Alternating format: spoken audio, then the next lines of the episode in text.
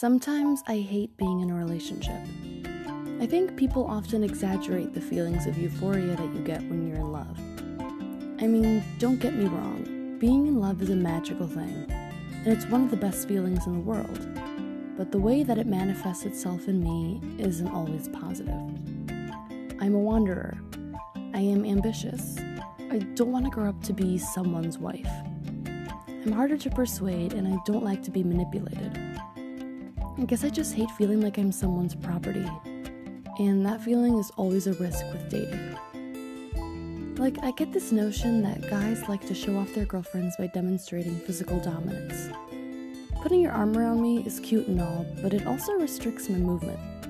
Grabbing my ass in public is really quite uncalled for, and I don't need you to kiss me every five seconds while we are grocery shopping. I appreciate the affection. Really, I do. But this kind of overwhelming physical approach has some underlying implications. I try to enter every new relationship with an open mind.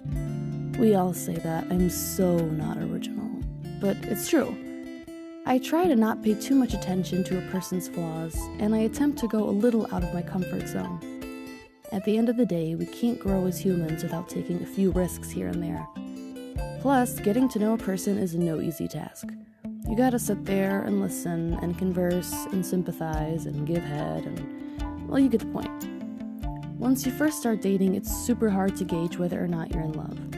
I told my boyfriend back in May that I loved him after he drove six hours across France and illegally crossed the Italian border to see me in Turin, Italy, or as the Italians say, Torino.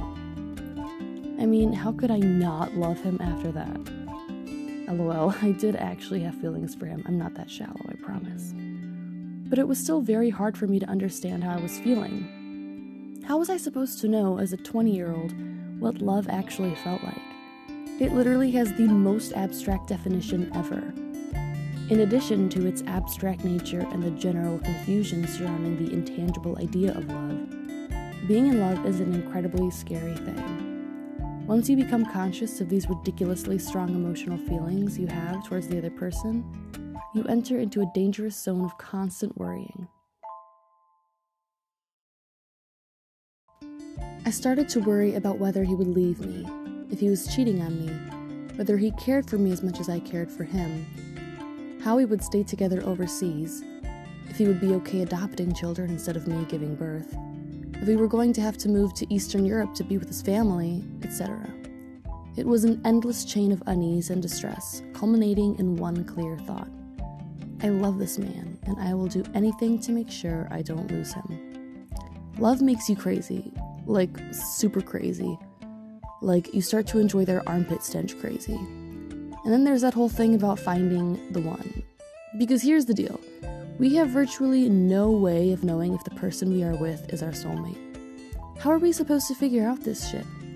If my boyfriend really is the one, then I gotta step up my game and keep those other nasty bitches off of him. Someone pass me the fly swatter. Okay, but seriously, love is really hard to navigate and super confusing to figure out. Getting hurt is one of my biggest fears. I have no idea how I would react if I found out my boyfriend was cheating on me. I would probably mentally shut down for a good three weeks. I'd be like a total zombie. And do you see the hypocrisy building as I record this podcast? Yeah, despite my intolerance for him cheating on me, somehow I think it's okay for me to do that exact thing. Rationality is definitely not included in the definition of love, I can tell you that much. The ultimate point I'm trying to make here is that when you care so much for someone, you become vulnerable, and any wrong move can send you spiraling out of control. Love is so powerful that it can actually destroy a person from the inside out. How scary is that? You're probably sitting there thinking, well, when you meet that special person, you just know. Okay, sweetie, maybe that's what people say in your neck of the woods, but as far as I'm concerned, love is way too complicated for me to want to try to figure it out. I literally become addicted to my boyfriend. His voice, his eyes, his smell, his car, his bed, his hands, the weird freckle on his chin. Damn it! See? I get so scared of losing him. It becomes dangerous when you can't visualize a future without your boyfriend or girlfriend. That's when you know you've entered some rough waters. And that's why I'm going to share one of my biggest pieces of advice with you. you have to take care of and love yourself first before you can truly love and take care of others. Boom, there you have it.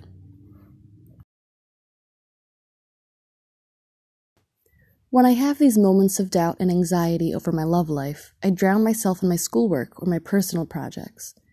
I surround myself with my friends and family and avoid talking about anything to do with my boyfriend. He is not my entire life. Love is vital to the human experience, but it comes in many forms and in various relationships. Romantic love is not easy to sustain. I want so badly to be able to tell you that being in love with a boy or girl is a stress free, worry free experience, but that's just not true. Falling in love is a nightmare, but the good news is that you always wake up from it. Some days it can transform into a dream, and other days it can be a bit more frightening and heavy. The important thing is that you recognize that it's really just all in your head. Love is intangible and invisible, and unfortunately, what we can't see freaks us out. I can't see what the future holds. I have no idea how my actions are going to affect my relationship with my boyfriend. But you know something? I don't actually worry too much about him finding out about all of this. The cheating, I mean. I'm pretty secure in myself. My worries have nothing to do with me cheating on him. In fact, most of what I worry about are things that I have no control over. And why waste time freaking out over something that I literally cannot impact? Maybe this means something, I don't know.